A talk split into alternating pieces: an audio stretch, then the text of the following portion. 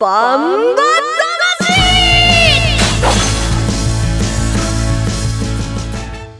ジャガバンバ魂。この番組はバンエイト価値の提供でお送りします。こんにちは杉山悦子です。ここからの30分はジャガバンバ魂にお付き合いください、えー、バンバ魂は世界に一つだけの競馬唯一帯広競馬場で開催されています万栄競馬の楽しさをお伝えする番組です。そして馬券的中のお手伝いも頑張っています、えー、レースの解説予想は十勝毎日新聞社営業局企画事業部の櫻井陽介さんです。こんにちは。こんにちは。あいよいよ衆議院選ですね。いきなり？いきなり。もうちょっとねレースと同様で選挙は僕ワクワクするんですよ。ワクワクする。なんか顔がワクワクしてるね。私今週不安なんですよね、はい、あのスタジオ見てご覧の通り、うんえー、今週はですね体調不良のためにシータちゃんお休みなんですよ。ああマジですか。そうなの。それで私たち二人だけなんですよ。あどんだけバトルの始まっちゃうんでしょうね、ね、まあまあまあまあって言ってくれるシータちゃんがいないんですよ今週は。収集つかなくなるかもしれないですね。もうそれが不安私は、うん、放送事故起こるかもしれないですよ。馬券のことよりもね、はい、そっちがもう緊張感、うん、まあいろいろ今週末はね話題満載なんで、うん、あそういう意味でね、はい、重賞レースもありますから。あね、なんか投票ね、もう今日投票、えーと、明日投票日だから、うん、あのレースの前に、うん、まず投票してから出かけてほしいそうですね、ね、僕はもう期日前投票しちゃいました。私もしました、はい、今週ちょっと、はい、あの東京の方の自宅の方に帰るんで、うん、はい。あのもうちゃんとね投票権はちゃんと主張しなきゃいけないなと思ってました久しぶりに帰るのかな？そうですね。玄関開くかな、はい空いてるといいですね。ね、あの今年はいや今年じゃないや今回の選挙はね期日前投票をする人が多いというね、うん、やっぱりあの密にならないようにとか早めに行こうっていう関心もね、うん、高いんですよねきっとね。僕もね帯広市役所行ったんですけど結構混んでましたね序盤だったのにね。うん、なんか、はい、放送で言えないけど出口調査でなんか変なこと言って。いや言ってないですよ、ね、言ってないですよ。言ってないです言ってないです。はい、変な人って、はい、俺放送事故かな。あなんかもうね何が不安って馬券が当たらないことよりもシータちゃんがいないことがとっても心配。まあなんとか番組最後までよろしくお願いします、よろしくお願いします。ではコマーシャルの後は24日日曜日に行われましたバンエイト勝ちメインレース紅バラ賞を振り返ります。1トンを超える馬900キロの重り200メートルの戦い前残り206番甲子半回戦闘だが9番北勝馬さ並んでかわした。それから北野裕次郎3頭広がった。あと10わずかに出る。9番北勝馬さがいきます。世界で一つだけの競馬帯広競馬場バンエイトたちザキヤマ楽しむ投稿見てみたい？はい競馬競輪オートレース。いつでもどこでも楽しめる。スマホあるなら始めなきゃ。全部楽しんだもん勝ち。オッズパー農家から直送の新鮮野菜。地元素材のスイーツとこだわりのコーヒー。機能的でおしゃれなギアが揃ったアウトドアショップ。やっぱり食べたい十勝名物豚丼絶対行きたいショッピングモール。そこはどこ？帯広競馬場十勝村。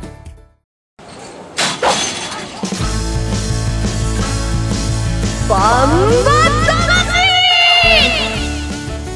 えー、それでは24日日曜日に行われましたバンエイト勝ちメインレース紅バラ賞を振り返ります、えー、4歳牝馬オープンによるレースでした、え、注目になりましたのは1番人気がフォルテシモ2番人気はアーティウィング3番人気ニセコヒカルというふうになりましたが結果はどうだったでしょうか。紅バラ賞の実況をお聞きください。帯広競馬場今日の免許競争11レースはサンケイスポーツ杯紅バラ賞4歳牝馬オープンの一戦です。合図がかかって今スタートが切られました。真ん中5番の網走ルビーが上がってきました。第一障害網走ルビー先頭でクリア。後続も下って1番のキラリがしんがりです。網走ルビー並んできた4番のフォルテシモ。内は3番の月下美人。外から9番のニセコヒカル。上がっていきます。1番キラリ2番のアーティウィング。8番のコーシュハハイジーが後ろから。まもなく第2障害手前9番ニセコヒカルが先頭で早くも2障害手前に来ました。前半46秒で来ています。まず9番ニセコヒカル仕掛けていきます。一歩一歩登っていって坂の頂上すんなり来そうです。9番のニセコ光先頭でクリア。さあ2番手どうか？各馬のチャレンジ3番の月下美人4番のフォルテシモ外から10番のエンゼル福姫3番月下美人が2番手10番エンゼル福姫3番手その後6番姫宮下った後ろ2番のアーティウィング1番のキラリそれから5番の網走ルビー8番の高所ハイジーと続いています残り20メートル。9番のニセコヒカルが先頭。じわっと10番のエンゼル福姫差を詰める。その後、6番姫宮3番手。内3番月下美人。残り10メートル。ここでわずかにエンゼル福姫が出る。エンゼル福姫先頭。ニセコヒカルが2番手。エンゼル福姫1着。えー、ペニバラ賞の実況をお聞きいただきました、えー、4歳牝馬によるオープンのレースでした、えー、天候は晴れ馬場水分は3.4%で行われました桜井さん全体的にこれどうですか感想は？そうですね。先に障害を降りたニセコヒカルが一歩一歩力強く歩いてたんですけども、うん、あの前半しっかり溜めたね、えー、エンゼルク姫が、えー、障害を降りてからしっかり伸びてね最後差し切るという展開でしたね、うん、あの安定してる感じはありましたねエンゼル福姫。そうですね。エンゼル福姫4番人気だったんですがやっぱり女の子同士になると強いさを出しますよね、うん、力強さというかあの、うん、持ち味を発揮してきますよね。バタバタしてない感じでしたもんね。そうですね。あと中山ジョッキーがね、まあ、いつも手塩にかけてこの馬いつも稽古ついてるんでその名コンビぶりが光ったレースだったんじゃないでしょうか、うん。まあ、当たった外れたは後に話しますけども、はい、あ納得のレースだったんですね桜井さん的にはね。展開はね。まあ思った通りでしたね。はい、ね、はい、じゃあ後で聞きますけども、はい。はい、えー、まず結果です、えー、紅バラ賞の結果です。1着10番エンゼル福姫。2着9番ニセコヒカル。3着3番月下美人です。えー、配当です。単勝10番670円。枠番連勝複式881440円。馬番連勝複式9番10番1640円馬番連勝単式10番9番3340円という結果になりました。さて反省じゃないんですねお二人はね。まず桜井さんどうぞ、はい、そうですね。本命ニセコヒカルが2着に来てくれましてエンゼル福姫には刺されちゃったんですが2着しっかり粘ってくれたんで、うん、えー、90で1640円、うまく取りましたじゃあそその勢いであのシータちゃんのもそうですね。小西シータしっかりねエンゼル福姫本命にしてましたね、うん、まあ乗馬得意の乗馬券だったけども、うん、あ最後僕を差し切った僕のね本命を差し切ったあたりがね今の結果の差じゃないでしょうか。なんかシータちゃんにこの顔見せてあげたいやだから頑張って偉いなと思って。うんすごいね、粘ってまだまだトップ取ってますからね、はい、我々のレースも。はい、はい、私は網走ルビーから行きましたけれども、9着ということになりました。もうちょっと人気になるかなと思ったんですけど、網走ルビー8番人気だったんですよ。うん、なんかちょっと調子悪いのかな、あんまりね、あの序盤からそんなに、あのきっぷりもあんまり良くなかったし、うそういう意味ではちょっとね、本来の実力実力を考えたらもうちょっと走ってもいいのかなって気がしましたよね、まあ、私たちは限られた中での情報での、まあ、予想をするんですけども、うん、でも当日のパドックを見たらやっぱりエンゼル福姫とニセコ光るまあ、結果を見てだからかもしれませんけど良かったですよね。これね僕実はね先週ねあの、うん、用事あって見れなかったの生で、うんうん、あそうですそれでね友達からね連絡もらって当たってたねって言われてね、うん、よ喜んでた。ただ不安状態。ただの不安状態でした。そあそれって結構自慢的なでしょ？私。忘れてた。本当にあの見れなかったんです、はい、あそうですか、はい、まあパドックで見てあいいなエンゼル福姫と思って。買った。いや私はもうバンバ魂になんかだって買い足したらえ買い足したんだとか言うからバンバ魂の番組の中で予想したものを貫こうと思って、はい、買い足しはしなかった。買い足すとあまりいいことってないですよね普段ね。はい。いや本当桜井さんってさあの言ってることそうだよねって思うけど時々違うこと言うよね本当に。いやいやいやはい。シータちゃんがいないからやめようこの辺で。はい、はい、終始です。桜井さんあ増えましたよ。プラス2万6400円。うん。シータちゃんがくんといって2万8380円。私どこまで行くのかな？マイナス6万400円になってるんですよね。借金厳しいね。厳しい取り立て厳しくなりますよ年末は。誰に取り立てられるの？怖いんですけど。わかんないけど。そんな思いしたことないんで 怖いんですけどやめて。はい、えー、ということで、えー、紅バラ賞の結果でした続いては31日日曜日開催の重賞レースに行きますよ。バンエグレード3第44回七かまど賞に行きます。えー注目馬に騎乗予定、騎手のインタビューもありますので、えー聞いてくださいね。まずコマーシャルです。1トンを超える馬900キロの重り200メートルの戦い前残り206番甲子半回先頭だが9番北勝馬さ並んでかわした。それから北野裕次郎3頭広がった。あと10わずかに出る。9番北勝馬さが行きます。世界で一つだけの競馬帯広競馬場バンエイトたちザキヤマ楽しむ投稿見てみたい。はい競馬競輪オートレースいつでもどこでも楽しめるスマホあるなら始めなきゃ全部楽しんだもん勝ちオッズパー続いては31日日曜日開催の重賞レースです。バンエーグレード2第42回北見記念の予想に参ります。予想の前に今週もインタビューを聞いています。有力馬のお騎乗する騎手のインタビューをお聞きいただきます。まず、青のブラックに騎乗予定の藤野俊一騎手のインタビューです。藤野よろしくお願いします。はい。えー前走のカリカチショーでは見せ場十分の2着でした。涼しくなってようやく状態が上向いてきたと見ていいでしょうか、青のブラックは。そうですね、あの夏負けも良くなって、調子も戻って、これからまたあの大きいレースに向かって、調教師さんの一生懸命あの調教してます。前走じゃかなり手応えあった感じですか、藤野ジョッキー自身。そうですね、あの前走はちょっとあの無理したレースをしてみたんですけども、障害止まりましたけども、それなりにあの次のこじで抜けてきていい、いいレースはしたと思います。でレースによって見て藤野ジョッキー自身、あのー春先から見てこの馬の成長が感じられる部分ってありますか？そうですね、やっぱりあの体が大きくなった分、やっぱり力もついてきて、であの年齢も重ねていくので、馬が強くなってますよね。で、まあ、今回は、まあ、戦い慣れたメンバーになりますけども、まあ、コバのスターが集結します、まあ、そんな中藤野ジョッキー自身、えーどんな展開を思い描いてますか？やっぱりそのレースの流れですよ。どうですか？早くなった方がいいですか？ゆあのゆっくりめの展開の方がよろしいですか？うん、あんまり速くなるよりは、やっぱりちょっとあの展開がゆっくりの方がいいかなと思います。やはり青のブラックのパワーを重視あの活かせるような展開ですかね。そうですね、なんかあの天気見ても、なんか雨降らないようなんで、馬場は落ち着いていい感じになると思いますよ。そうですね、まあ、今お話出たようにやはり理想のコンディションというと含有率低い重い状態ということですかね。そうですね。で春先に別の機会でインタビューさせていただいた時この馬で記念レースを取りたいっておっしゃってました、まあ、今季に残すチャンスは今回と帯広記念だけですけども、えー藤野ジョッキー自身かなり力入ってるんじゃないですか？そうです。今回あの、なんかちょっと重量的に恵まれてるような気がしますよね。そうですね。20キロ軽い感じですよね。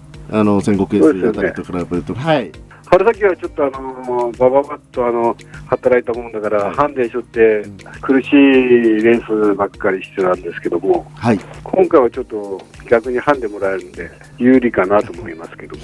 確かあの春勝った時にあの藤野ジョッキーもやっぱこれからハンデが厳しくなるとつ辛いなとおっしゃってましたよね。はい、うん。まあ、それが今度は立場逆転してと、そうですね。まあ、これからが青のブラックの季節かなと。そうです。今はまた涼しくなったんでね、調子は上がってきてますよ。じゃああの最後になんですけどもファンの皆さんに北見記念に向けて藤野騎手から一言意気込みをお願いしたいんですが。そうですね、これからまたあの北見記念もありますけども、またあの大きい重賞レース結構ありますんで、皆さんあの、競馬場も入れるようになったんで、競馬場危険応援よろしくお願いします。どうもありがとうございますえー第42回北見記念出走予定のお青のブラック騎乗です、えー藤野俊一騎手のインタビューをお聞きいただきました。桜井さんいぐあのなんていうんですか詳しく聞けましたね状況。そうですね。まあ思っていた通りというか夏場かなり成績を落としていたんですけども、涼しくなってきてだいぶ体調も整ってきたかなと、えーその辺あたりもあの藤野ジョッキー言及してましたし、まあ今回はハンデ的にもねえー戦国エースより20軽い状況なので、まあ、あのチャンスなんじゃないでしょうか。そこ大きいみたいですね、ハンデもらってるしっていう言い方してましたもんね。うん、あの藤野ジョッキ春先僕が話した時インタビューにもあったんですけどもかなりやっぱハンデのこと気にしてたんですね。重賞取った後に、でそれでまあ夏場調子悪いから、あ夏場あまり得意な馬ではないので、そのハンデの重たさもあって活躍できたかなかったのが、これから小野ブラックにとってはもうはハンデも軽くなった上に体調も良くなってきたと、いいこと尽くしですよね。ね、はい。北見記念もそうだけれどもその後のレースもなんていうふうに出てましたから、まあ言葉がね。こちらかというとこの人、うん高重量戦だったら強くなるんじゃないかって言われていた馬なんで、やはり目標は3月に置いてんじゃないですか。やっぱり馬って年間通して調教してる感じっていうのはこれ出てますもんね。うん。はい。5歳馬でもひょっとしたら大一番使うんじゃないかなっていう感じがしますこの馬は。うん。はい。いい手応えでした、はい。青のブラックでした。続いてです。戦国エース騎乗予定のお鈴木圭介騎手のインタビューをお聞きください。早速戦国 S についてなんですけども今季は6月に復帰してから11戦5勝。夏には重賞タイトルも獲得しました。まずは戦国 S の現在の状態から教えていただきたいんですが今の状態は、まあ、自分で触ってても、まあ、調子がいいのがちょっとよくわかるような状態ですね。えーこれまでもあまあ数々のタイトルを取ってきてる馬ですけども、まあ、そのいい時と比較してもかなり近い状態と見ていいですか？そうですね。もう、馬の状態はすごくいいと思ってます。はい自分では。はい。で前走のカリカチ賞でもタバと金量差がある中見事に勝利を収めました、まあ、今回も鈴木ジョッキー自身かなり力が入ってるんじゃないでしょうかそうですね。前走もいい勝ち方もしたんで、期待はしてますね。課題だった障害もだいぶあの良くなってきたんじゃないでしょうかねそうですね。前走は本当に障害、久しぶりに人越しで上がったんで、まあ荷物が増えた時はまたちょっと不安なところもあるんですけど、まあ、前走人越しで上がったのはちょっといい感じで来てるなっていうのは感じます。はいえーまあ、今回は戦い慣れた相手とはいえ、まあ、コバのスターが集結します鈴木騎手自身どんな展開を描いておりますか？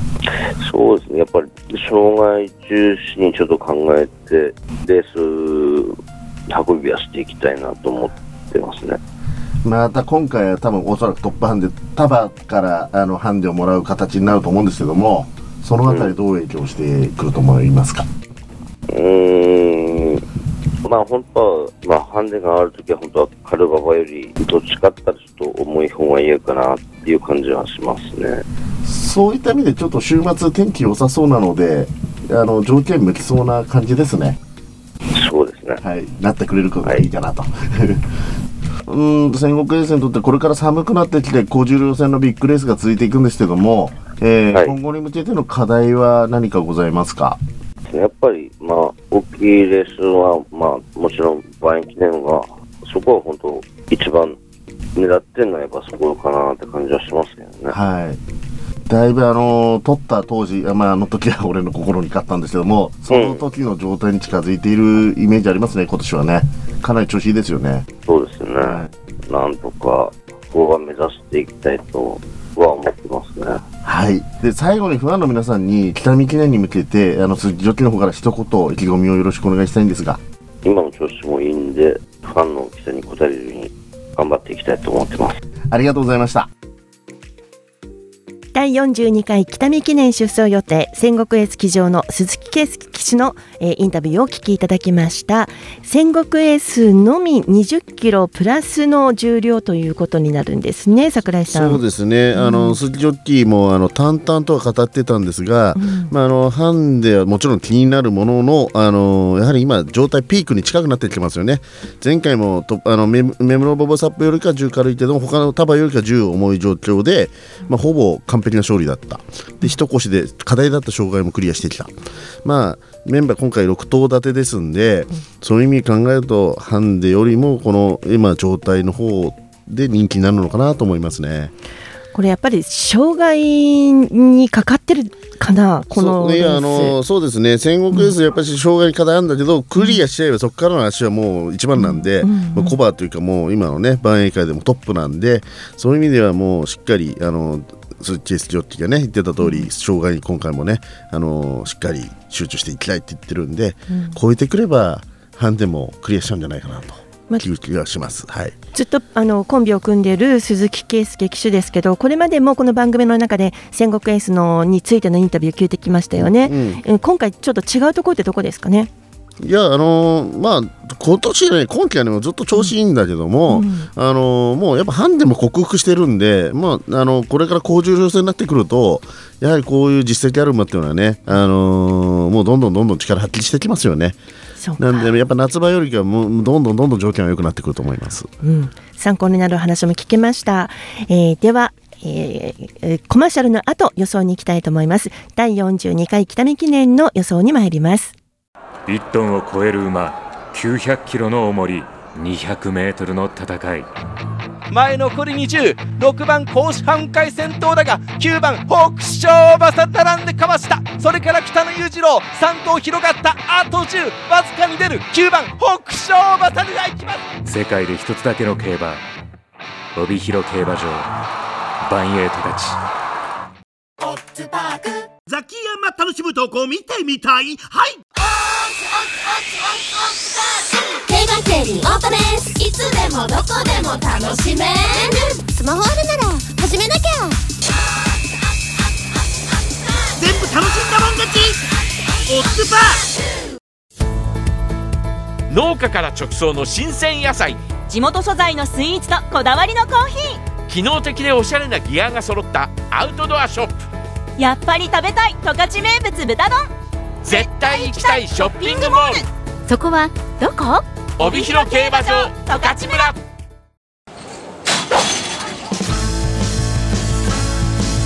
バンバ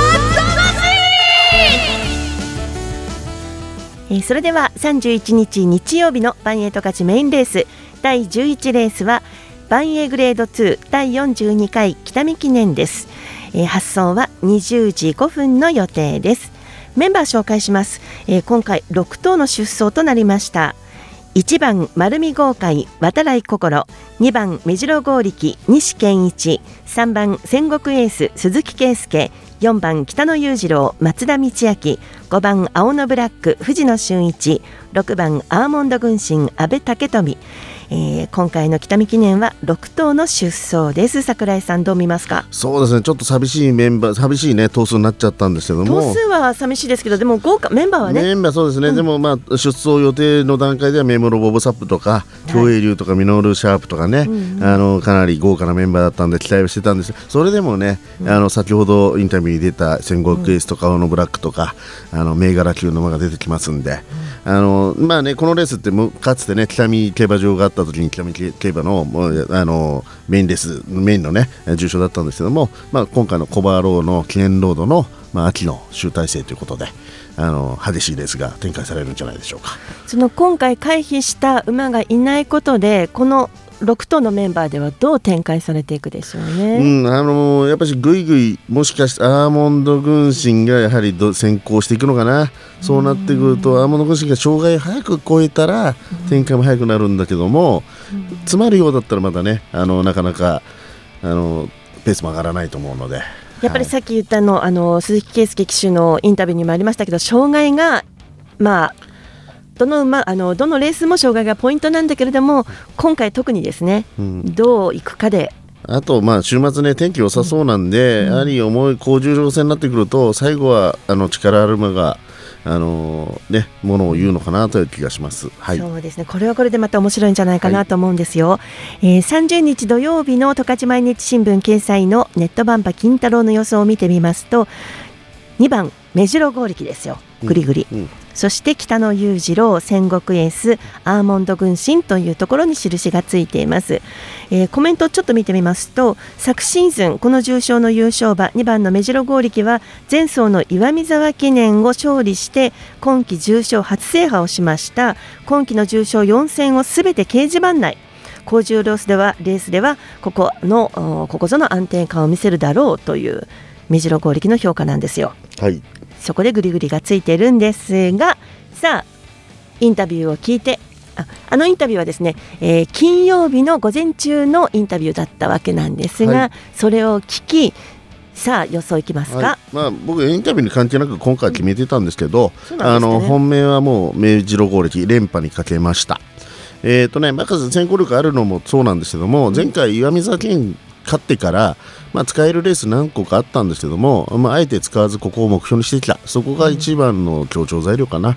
で中間もじっくり乗り込んでいったっていう話を聞いてますし、えーそういう意味でも、あのーここへ、えーかける意気込みっていう点ではゴーリキが一番なのかなと。で、あのーやっぱり戦国レース怖いんですけど、うん、200 20キロっていうのはやっぱね、こんだけ高重量になってくると僕はね、厳しいと思ってるんですよ。なので、えーとまあ、メジロゴーリキ本命と言っておきながらボックスなんですが、えー、ゴーリキ、北野裕次郎、アーノブラックと、うん、あのコバの、これちょっとハンデ的に有利かなと思ってるこの3頭のうまくボックスで。でもさあんなにいっぱいあの話を聞いて、うん。戦国エースいいんじゃないっていうところまで行って、戦国エースが入ってないんだ。いやあのこれはもう馬券とその、ね、あの調子は別なんで,、で戦国レースもね多分ね勝負はね本当の勝負は次の帯広記念だと思ってるんです僕は。そうなんですか、はい。はいそういう意味で今回は、あえて3着は来るかもしれないけど、2着には来ないと思ってます。はい、はい。なんか自信満々だね。毎回ね。毎回ここまででしたね。はい。はい、今日お休みの個性シータちゃんなんですけども予想が届いていますので紹介します。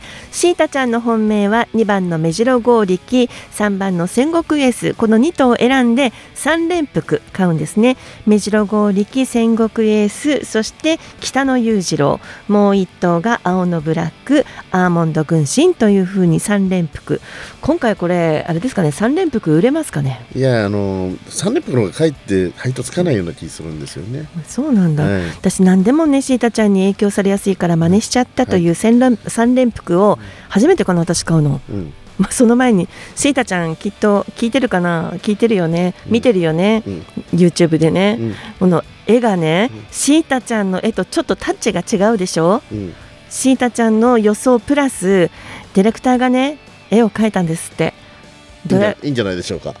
でね、こ なんかちょっとシータちゃんとタッチが違うんだけど、これシータちゃん描いた絵ですか？いや、僕が描きました。みたいな。そこもドヤ顔。もうシータちゃん早く帰ってきて、このスタジオの中ドヤ顔の人ばっかり。いやもう予予想きました予想。あーすいません、すいません。はい。じゃあ私の予想です。もちろん3番の戦国エースからいきますよ。変わりません。3連複で戦国エースからあの5番の青のブラックとそして6番のアーモンド軍神さらに北野裕次郎を絡めてみました、356千円346千円345千円というふうに3連複いきました。という予想です、えー参考していただけたらと思います。31日、えー11レースです。20時5分発送予定です。第42回北見記念ご期待ください楽しくなってきましたねレースね。ですね。ここから重賞労働続きますからね、うん。年末にかけてね。はい。あのテレビで見ててもご来場の皆さんがだんだんね上着がねダウンになってったりとかパーカーかぶったりとか先週寒かったですからね。そこをちゃんとチェックしてるんだ。急にぐんって寒くなるから本当に来場するときには暖かくしてお出かけいただきたいと思いますよ。さて来週のバンバ魂では11月7日日曜日開催の重賞レースバンエーグレード3になりますね。第46回クイーンカップの展望と予想をお送りしたいと思いますえー注目馬に騎乗する騎手調教師のインタビューもお届けする予定です。ぜひお聞きください。ジャガーバンバ魂はスマホアプリリッスンラジオ YouTube ポッドキャストでも配信しています。ラジオの本放送をお聞きの逃しの際には YouTube ポッドキャストでぜひ何度でもお聞きください。お願いいたします。では桜井さん、はい。二人で無事まあある意味平和で今できま回したね。結構平和にやりましたね。うん、あのいない分、あのシータがシー5歳シータがいない分平和にやりましたね今回ね。気使ったよねそうですね。ギスギスしなかったね今日はね。はいある意味ギスギスしてましたけど、はい、ということでジャガーバンバ魂お相手は杉山悦子と桜井陽介でした。ではまた来週ですジャガバンバ魂この番組はバンエイト価値の提供でお送りしました